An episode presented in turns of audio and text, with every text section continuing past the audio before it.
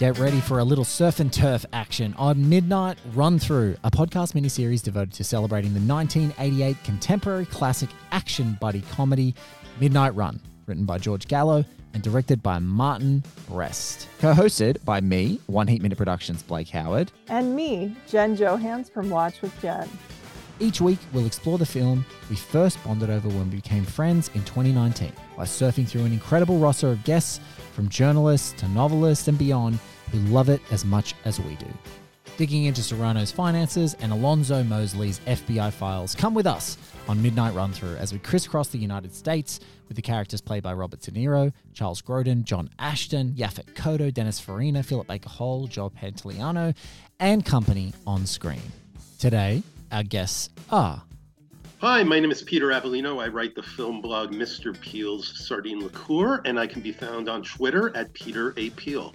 Hi, my name is Nell Minow, and I'm the movie mom. You can find me at moviemom.com, also at rogerebert.com, where I'm a contributing editor. But before we go any further, let's kick things off with Jack Walsh's Old Turf with the ultimate question. Why were you so unpopular with the Chicago Police Department? well, I had a run in with a drug dealer there. It's a long story. Okay, well, we've got some time to talk about it. But I am from Chicago, so you're probably right that I am unpopular. unpopular. You're on the watch list. I love this movie. I was watching it again last night and watching it again. I've seen it many times, obviously. It caught me in a mood that almost made me melancholy how we used to get movies like this and we don't anymore. And this was, if not a perfect version of that sort of form, it comes pretty close. Mm. You know, these two great actors who are just these opposites in their energy coming together and it becomes magic which wouldn't always be the case but in this case they go together together beautifully. And it's just this combination of comedy and drama and action that, you know, and road movie, obviously, that makes it all come together so beautifully. And it gets the tones just right. You, you could imagine a version of this movie, and I'm sure there are versions of this movie that are too funny or mm-hmm. try to be too funny or try to focus way too much on the action it's like this one everything seems right in how it combines all of these elements. When Grodin has to be serious, when he's conf- confronted by Dennis Farina near the end, it's a dead serious moment for both of the actors. Even for Farina, who some years later we associate him with his sort of get shorty persona, which he would do in other movies. But in this one, except for a few lines to Philip Baker Hall, which are memorable. He's it's an extremely serious presence that he has. It's a believable threat to Grodin because we don't want to hurt Charles Grodin. Nobody does. He does. We we believe it. Mm-hmm. We believe it.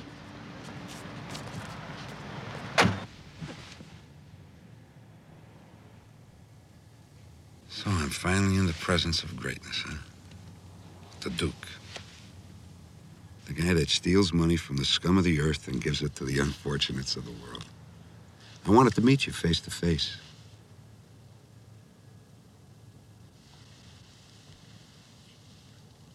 Did you actually think that you were going to steal my money and get away with it? I stopped by here to tell you two things. Number one is that you're going to die tonight. Number two, I'm to go home have a nice hot meal. I'm gonna find your wife. And I'm gonna kill her too.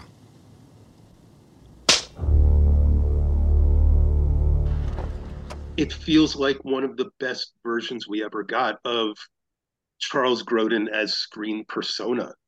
You know, that acerbic quality he would bring to talk shows and other movies. And it's this great part for him. And it, if I can mention De Niro for a moment, um, watching it reminded me that up until this point, a lot of the films that De Niro made were sort of, you know, attempts at big epic type ideas with Scorsese, with Cimino, with Yeah. Leone. And because a few of those maybe underperformed in the early 80s, there were a few years with uh, that were kind of extended cameos. Brazil, hmm commercially, The Untouchables was the big success of that. And everyone loved him in The Untouchables. And this was almost this follow up. And for the first time, De Niro was, it wasn't the first time De Niro was seen as somebody likable, but it was like the first time De Niro was being seen as this uncomplicated movie star persona. And I think people love him in this movie. I love him in this movie. hmm I adore him in this movie. So much fun to watch. He's likable. We want him to succeed and get that coffee shop. And Yes. sometimes we're in despite his the despite the advice from his financial advisor Charles Grodin's the Duke, who says that how many restaurants fail in their first year and want to give him the stats. Don't tell me the odds. I don't want to know. we want that coffee shop to succeed. We never Yes. see it, but we want it to succeed. Yeah. Yes. Nell, please tell us about your relationship with Midnight Run. Well, I don't want to get my relationship with Peter off to a bad start, but I'm going to argue that this isn't, in fact, a perfect movie. There are a lot of great movies in the world, but there are very few perfect movies that do exactly what they're trying to do, and they do it so well. I am a structuralist, and it's very important to me that a movie be structured well. And this movie, which is episodic in a way, because we see a lot of people in this movie that we never see again. Yeah. Um, Yeah. still each scene builds on all of the others and Yes. we will have some time to talk about charles grodin and robert de niro i think peter handled that beautifully but i want to say something about the fact that every single person in this movie is perfectly cast and you Yes. have a lot of people that we've seen in roles that are not that exciting like john ashton uh, Mhm. really comes into his own so beautifully with the character of Marvin, who is uh, sort of a, a not nearly as smart as he thinks he is. The scene that, and of course, you know, there are these wonderful, memorable scenes, the litmus configuration scene, and you know, the sort of set pieces. Uh, but and the, and the scenes with the the bail bondsman Joe Pantoliano, but the one that I keep coming back to is when Robert De Niro goes to see his ex-wife and the young daughter that he hasn't seen in quite a long time. That scene could be a short film in and of itself. We know everything about those relationships and the moment when his daughter wants to give her him her her money for you know her little bit of money that she's that she's saved Wait. Isn't much. About $180 babysitting money. Oh, sweetheart, I can't. I can't. Please. I can't. I can't, sweetheart.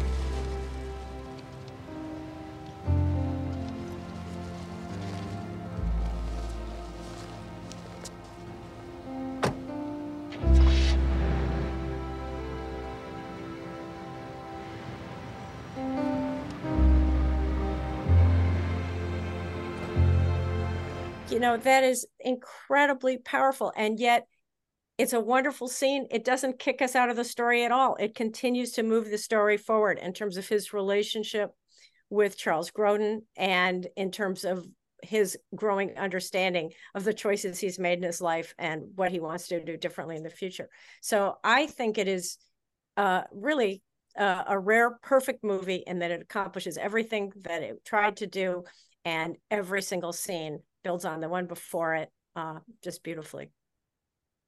It is so funny, Jen, how many times that scene has come up in this show. Yes. I think it makes the movie. Yeah. If we were to do some sort of Twitter list of like favorite De Niro moments, and I'm sure somebody's mentioned this, probably one of mine would be the bit where he says to her, Are you in the eighth grade? The Yeah. eighth grade. It's the Yeah. best part it's of like that. this Yes. believably, desperately clumsy attempt to try to keep conversation going with someone he doesn't know as much as he wants to. And, Yeah. doesn't and, and to what to say. reassure her that he's not the guy she's seeing right this minute who is desperate and a mess.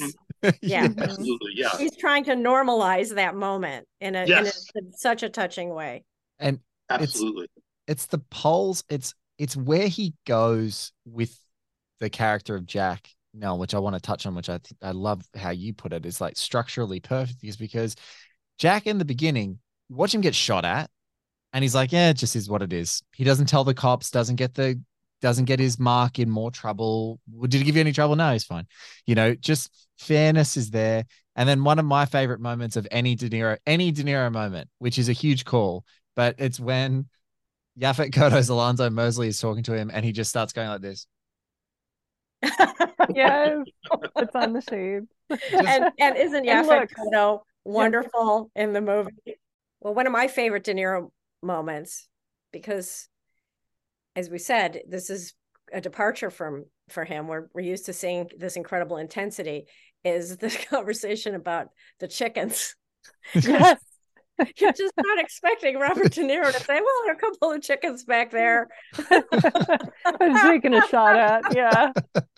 and so that's us enjoying Robert De Niro the same way that the Duke is enjoying Jack. That he's Yeah. that he's Yes. opening up a little bit, and uh, and I, I just love that. Brought up all of the bit players and everybody being perfect. And I love it. Like, even, you know, people that you never see again, like the woman who this isn't your name, or, you know, she recognizes that. Or, you know, you talked about the litmus configuration and, you know, Oh. is your name red? And, you know, like everybody in every scene is great. Do you have any uh favorites? Well, I do love Red. Um, yes. and and I and and the way that that he responds, I love the chorizo and eggs um, yes. waitress.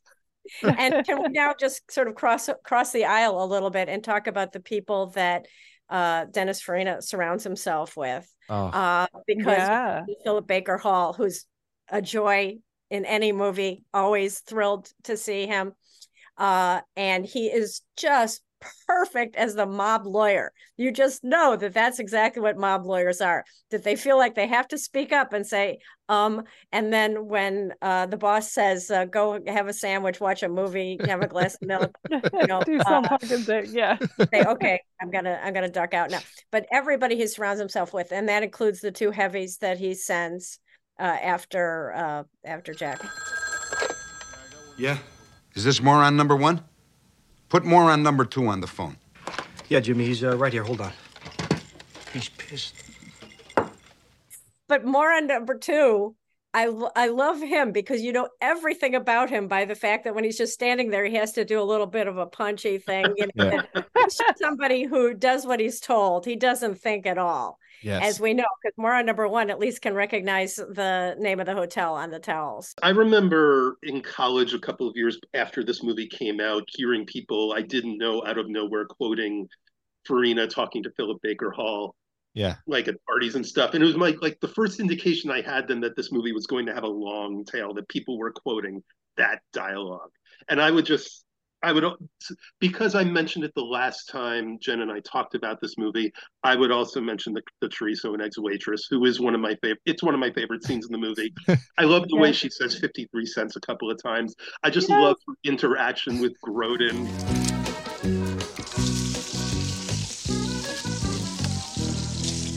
Much money do we have left? That's it. That's it.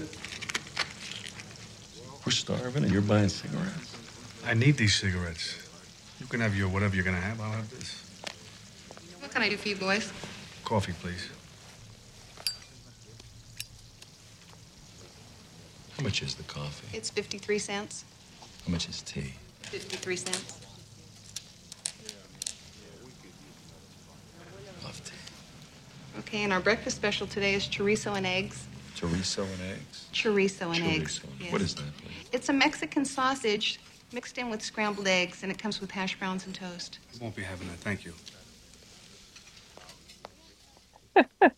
The tea. I- I love how he says, Yes, I'll- love how he pause says it. before he says I'll have tea. and and and he whispers it. He goes, "Oh, tea." yes. What's so great about that? Well, two. th- th- Let me say a couple things about that scene. One is, I one hundred percent believe that that is a waitress who has been in that job her entire life. Yes. That is that is what I, you know a non-acty acting job. She Hmm. she you really believe that they just happened to find her at a diner there and put her in that role and she's just got that that friendliness uh that sort of bland friendliness that whoever comes in is going to get uh and the difference between jack uh who has no problem making a decision about what he wants and and the duke who who considers it for should i want coffee? Don't want to he is somebody i mean you, that tells us a lot about the two of them because he is somebody who thinks about his decisions whether he's thinking about ratting out the mob or whether he's thinking about whether to tell jack that he's got a money belt on whatever he's thinking he is thinking all the time. And so he is somebody who is giving her the courtesy of considering the option she's presented and what what his preference is. And so uh, you know i just i i do love that scene. That's a great scene. There are very few movies like that where i say i'm just going to watch the first 50 i'm just going to watch until he captures it. I'm just going to watch and, and then you end up watching the whole thing. And that that's one the best years of our lives is another one where i said, i'm just Yeah. going to watch until hoagy carmichael comes. Well you know and, and i just i can't i can't stop. Couple Well, you hours know, later. to your point, Blake, as you know, uh, because I was talking to you about it before, my daughter's a costume designer in Hollywood, and she will tell you, as will the production designers and all the other people that work on movies, that if you get it wrong, everybody will notice it and will take you out of the movie. What you want is to get it right, not just so that you are helping to tell the story, but so that it doesn't distract anybody. And if Yes. that diner didn't look like a real diner, then we would all be going, wait a minute, that's a pretty fancy light fixture for a diner, Yeah. you know? Mhm. and and and and yeah that is all done very very well now you guys may know more about this than i do but my recollection is that nobody had very big expectations for this movie and it ended up kind of accidentally being the big christmas release for the studio which had planned on something else and that marty brest was quite young when he made it right Yeah, he, he was young. In the industry in town, um, Die Hard was scared of Midnight Run. Yeah So pre the release of Die Hard, they were like, "Oh no, it's an action comedy from the guy who made Beverly Hills Cop with Robert Mhm. De Niro in an action comedic movie star role. Holy heck!" You know what's what's poor moonlighting Bruce Willis going to do against Robert De Niro? Um, and so it made a modest amount of money. And like back in the day, things could underperform but still make like fifty million dollars. You know what I mean? Like it made money, um, but it certainly wasn't as the towering success of Die Hard um, was. But it made enough money. It then though was one of those first movies that cable in the states really picked up on, and it then gained, as you were saying, Peter. In the colleges when people are quoting it, they're not quoting it just from the scream that people had at the theater and watching it maybe multiple times Mm-mm. for big fans. They were people who watched it on HBO like seven times a week because it was on there like 30 times. And, you know, any given time you turn on that channel, it's just there, like at some point. in- and you're like, oh, the litmus configuration's coming up. I'm, I'm just going to, I'm not going out just yet. I want to watch the litmus configuration or whatever it is. It just, it, it was one of those things that had an immediate leap from the theaters into people's homes and then lived and lived and lived and lived and lived for people who missed it. It was one of those first Yeah. ones. But if it Yeah. wasn't a great movie, people would not keep watching it over Oh, and yeah, over. But it is a movie that you can watch over and over and enjoy every single time. Let's look. I, I want to go back to the litmus configuration for a second. We talked about Red, who again is Oh. perfectly you feel that he's been this small town bartender forever, and that he knows everybody who comes into the bar, and there are no surprises going on there. But what I wanted to focus on also in that scene is the way it plays so beautifully the shifting understanding between our two main characters. yeah It, it's to to go back to Beverly Hills Cop. It's a little bit like the bar scene in Beverly Hills Cop, Yeah. where you Yes. see a new side of the other character, and just to watch their eyes as they see each other and as Robert De Niro enters into the fantasy of the counterfeit bills uh, and backs him up. Uh, mm-hmm. That that that's such an important moment in their relationship.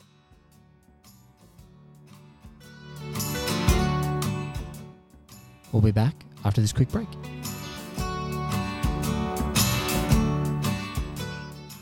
Another transitional moment is uh, when uh, Jack reintegrates his cop self when he's talking to Yaphet Kotto. and says, Yes. you know, you know, we could probably charge him with this, right? And we could, you know, and and you can just see that if he hadn't had that experience, if he hadn't had this journey, um, he he would have lost that part of himself. But because Mhm. of all that has happened over the course of the last couple of days, he is ready to reclaim that a part of himself that he really values. Yeah, and he's Mhm. ready to improvise. It's an extremely good movie when it comes to information like that, whether it has to do with the Yeah. plot or a character. You could imagine another version of this movie cutting out the moment you just mentioned because they just wanted to get to the action. Yes. This movie balances out the action and the characterizations and the information we need to know about Serrano and the discs and Grodin and all that other stuff. It's like, what do we need to know to follow the plot? And the movie doles it out expertly every Right. step along the way. You- And the scene that you mentioned is also very important in that way because we've heard about Serrano and yeah, maybe he's a bad guy, but we really see what a Mhm. terrible person he is. Because Mhm. not only is he saying to the Duke, I'm going to kill you, he's going to say, I'm going to kill everybody in your family, and then I'm going to have a sandwich and I'm going to be just fine with Yeah. it. It's going to bother me. And you really, that You believe it. makes us know Yeah. how important this is to get to get him taken care of. Now you uh just mentioned the action and I want to uh argue that um action in this movie is as good as any action ever was. You know, Yeah. that- Sure. that's not a throwaway either. The helicopter scene is amazing. It's still one of my all-time favorites. Yes. And even though there's some humor in some of the action, um, I think that you know they didn't shortchange those that part of it at all. And appar- and crazily, apparently, they went to New Zealand to shoot some of that stuff. They went to New Zealand for the rapids, which seems nuts, but it happened. Because it's not like we don't have rapids here. Uh, apparently, the water was too cold, and In they, Arizona, wanted to yeah. find somewhere where it was warm. The, the scene is about a minute long, so it seems like a lot of effort, but nevertheless, Grodin writes all about going to New Zealand in Yeah. his, in his auto. I That's was amazing. in his autobiography. Yeah, Well, so right when the movie begins, and uh, we learn the following things about Jack. We learn he's really good at what he does. He's very good at finding the Duke, which nobody else has been able to do. He's got a very clever way of going about that. But then when he's actually in the apartment, he's he's in the shower he's, he's behind the shower door. So we know that introduces us to what kind of a movie we're going to be in. It's a movie where there is some genuine police type law enforcement type action, but there's a sense of humor about it too. Uh, you know, he's a guy that can get barked at by a scary dog, but he's not going to let go. And um and uh he's going to get his he's going to get his man. I, I don't know if you guys noticed this, but I've heard many people talk about it in the love of this movie well before I started this project. And I'm not sure if we've talked about it on an episode yet. But in every movie that a car gets stolen, it happens so fast in other movies. Like someone just goes Yes. and things happen. But in Midnight Run, like things happen and Jack does things in the car that I've never seen anyone do before, both under the hood and then in there. And then he starts the car and it's like, you actually start to go, wait, I've seen this scene in maybe 150 movies before, It takes five seconds. Yep. but maybe this is the only one where Robert De Niro actually hotwired a car. Like, so- like, like, maybe this is the only one that had ever happened where the actor hotwired the car for the film. You know, it's Right. I, I always think of that touch as well. It's like for all its patent ridiculousness and fun, and then you actually said the tonal shifts and how perfectly they complement each other. I'm like, he, ha- he he gets into that car. Like that's amazing. I I completely agree. I also want to say a word for the score. Yes. Which I yeah, think is it's a great score. it's a Mhm. dynamite score.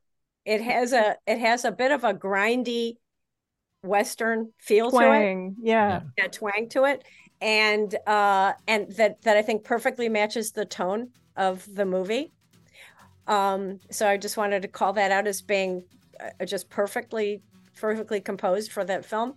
And I also want to say one thing that surprises me every time I see the movie, I forget how tall Charles Grodin is because I think of him yes. As being this kind of schlubby guy, but he's but when they're walking together, you see that he's really quite tall, and um and that that just makes me think of him differently. Mm-hmm. And he, he always hunches. He's always hunching. Yes, he does.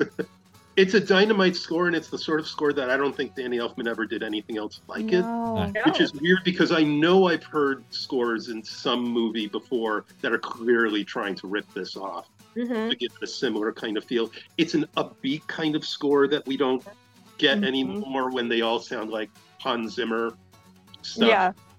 Um, it's just it brings this tone to the movie that you know is perfect. Mhm.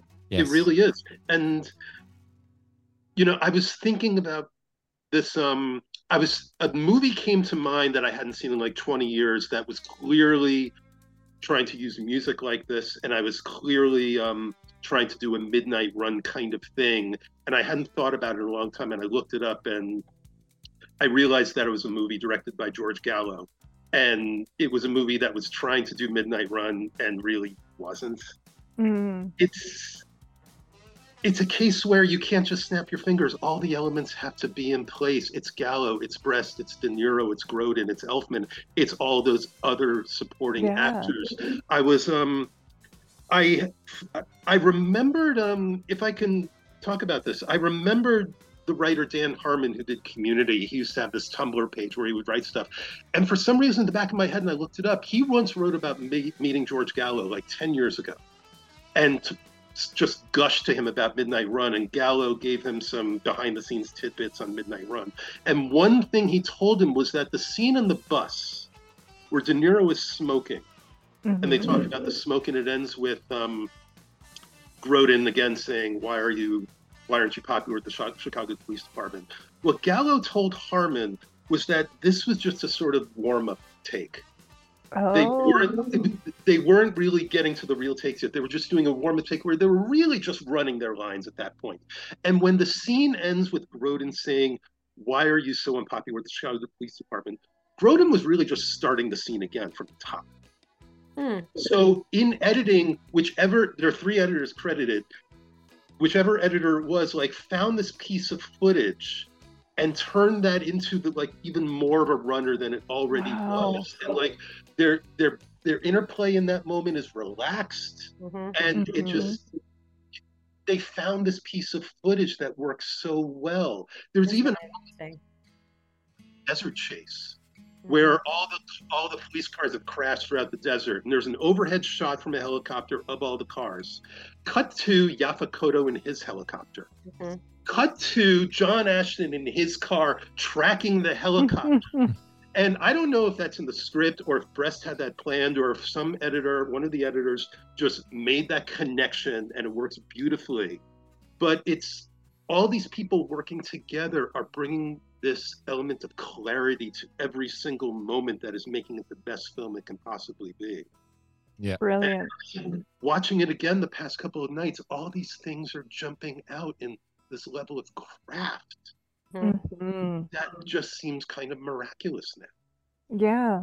Absolutely. Oh, that's beautiful. It's, it's, it's that is pure movie magic. I love the idea that that uh that going around to the beginning of the dialogue made it into something even more precious. Yeah. And I do Mhm. love the rapport between them in that scene where it's almost they're just sort of joking with each other. Mhm. Mhm. There's an intimacy there that is uh, that is just great.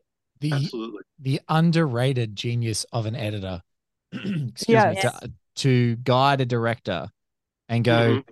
I know what you want, but this ta- there is something here on this take. It, right in the pre-roll, there's something here. Marty. plays. It's just Yeah. something that cuts through all of the artificiality. It just gets it.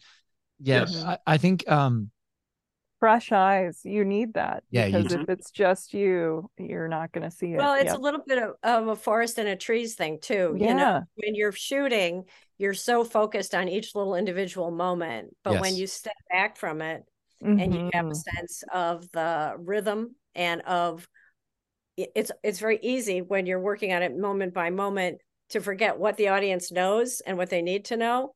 But the editor, the really good editors, that's what they keep foremost in their minds. And and yeah, they just really do miracles.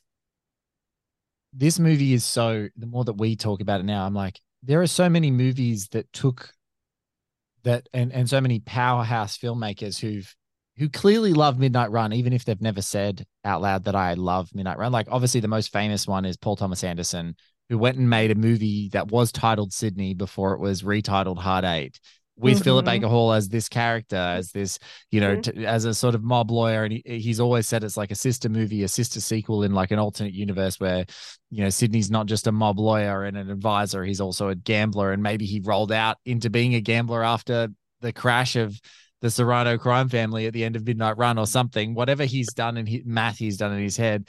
But like, I think of the, the Get Shorties and I think of the snatches and I think of anything later that had, and I think of Out of Sight with Dennis Farina, who plays his humor and impeccable comedic timing to perfection.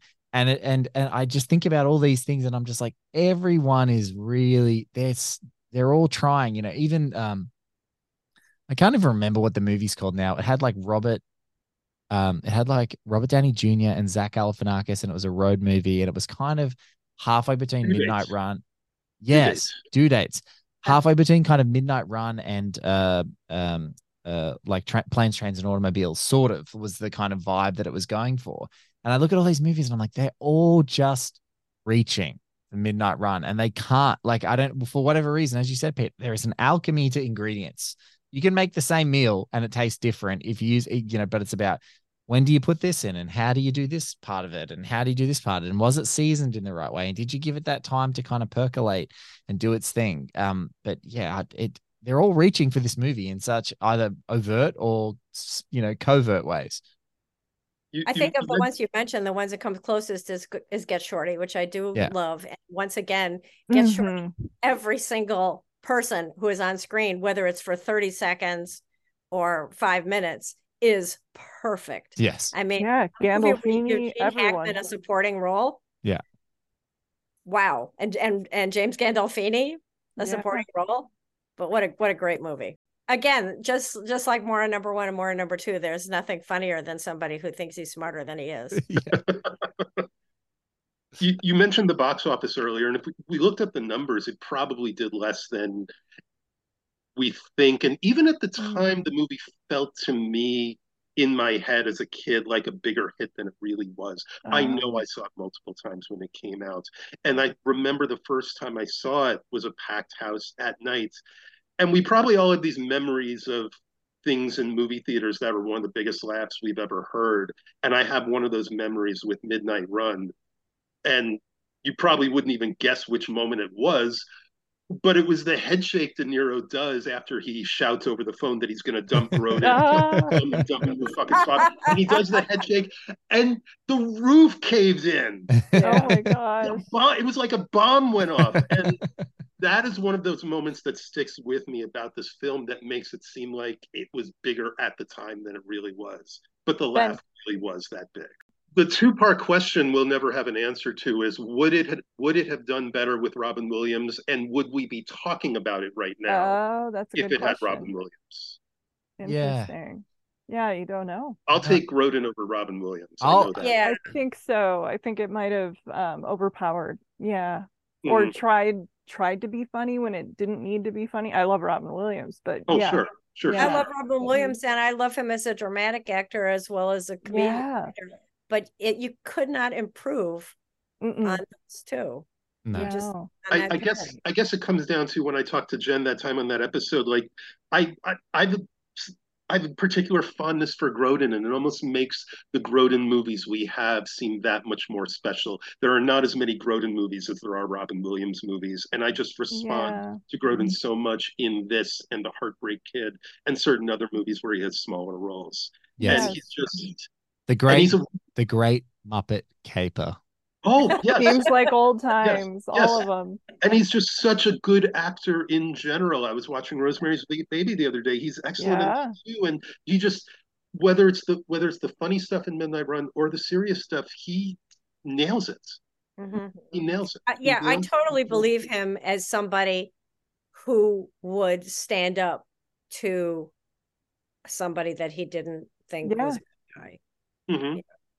So, you know, the idea of an accountant as the hero is not something we see very often in movies. And nor should And- we. Nor should we now. It actually came a kernel of truth, a, a real case of an accountant who didn't know he was like laundering for uh, the mob. Yeah, didn't know. Yeah.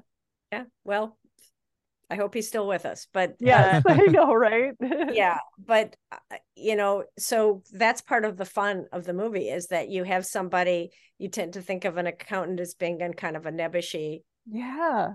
persona, and that he has that moral core. We kind of like him right away from the beginning. I just want to say thank you. I think we've I think we've done Yeah. um it's been so fun traveling through this movie with you both. It's it's such uh, an amazing pleasure for Jen and I to be on this journey together um and hear a whole bunch of different perspectives and yeah, it's it's it, it just makes me love this movie again. And now, you know, that's if there's one hope that we have in any of the shows that both Jen and I do, it's like that people go back and watch the stuff we talk about. And I, I now I'm, I'm now a victim of our own project because I'm like, now I want to watch Midnight Run again. I've watched it like, I've watched bits of it every day, you know, like just bits and pieces, throw a scene on here, throw a clip on here. But uh, thank you so much, Nell and Peter, for being a part of the show. It's uh, it's been And I so watched it lovely last to talk. night. I'll watch it again right now. Sure. Very, very Go to. Peters. It really is one of my all-time favorite movies, and it's so much fun to talk about. Thank you. Thank you. Thank you. This has been Midnight Run Through with Blake Howard and Jen Johans. We'll be back next week with another episode. But until then, See you in the next life. See you in the next life.